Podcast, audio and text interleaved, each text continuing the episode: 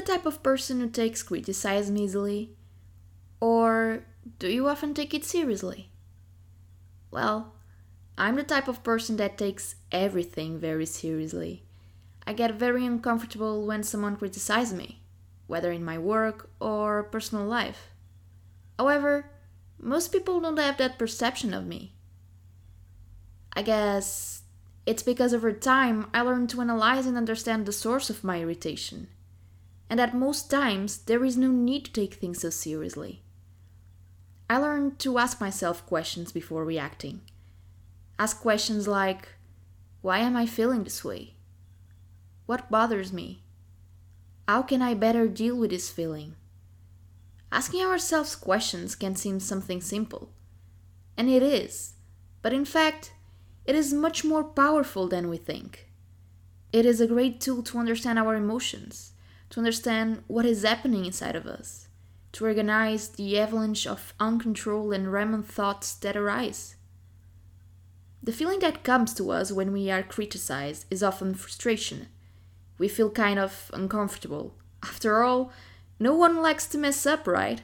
And that's okay. Personally, I can say that this internal reaction has also to do with my perfectionism. But not only. I mean, list the perfectionists, you know, who are okay with being pointed out for their mistakes, right? I bet you can't even fill one hand with examples. However, I think it's important to mention that resistance and intolerance to criticism can also arise for other reasons. Reasons that trigger your reaction and fight or flight response. And I'm talking about traumas that come from different types of abusive relationships.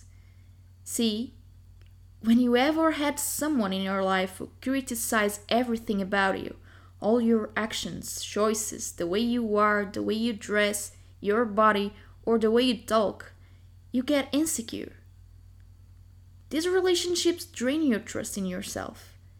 They make you feel like you're not enough, that nothing about you is right, that you must change and be different from who you are.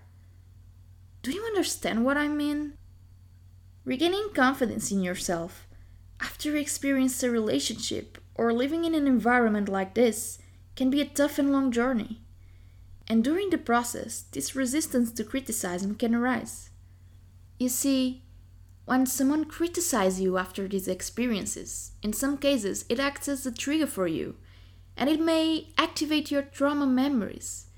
In your head, it may feel like you're reliving it, even if you don't realize the connection.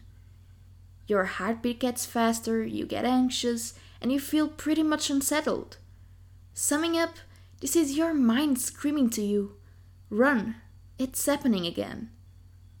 And Although you know this is not true, our mind not always can get the difference. And that, of course, ends influencing your behavior. This is why questioning yourself is so important. Because it's only when you're aware of your emotions and why they arise that you can respond accordingly. Only by understanding you can then have a chat with your mind and tell, hey, it's okay. We are safe. Engaging in positive self talk, reassuring our minds, holding them with love, is a key to healing ourselves. After all, our inner system is just doing the incredible job of trying to protect us all the time. I think it's very curious how our minds work, don't you think? How they take our past experience to mold our reactions and protect us. Even if not always in the most useful way. I guess this is why it's so important to understand ourselves, to delve deeper into our human experience. So let's keep asking ourselves questions. Let's keep trying to understand ourselves every day a little more. Let's keep growing and healing. Well, I guess this is all for today. I wish you all a lovely day and a wonderful weekend. Sending much love to all of you, and I see you next week.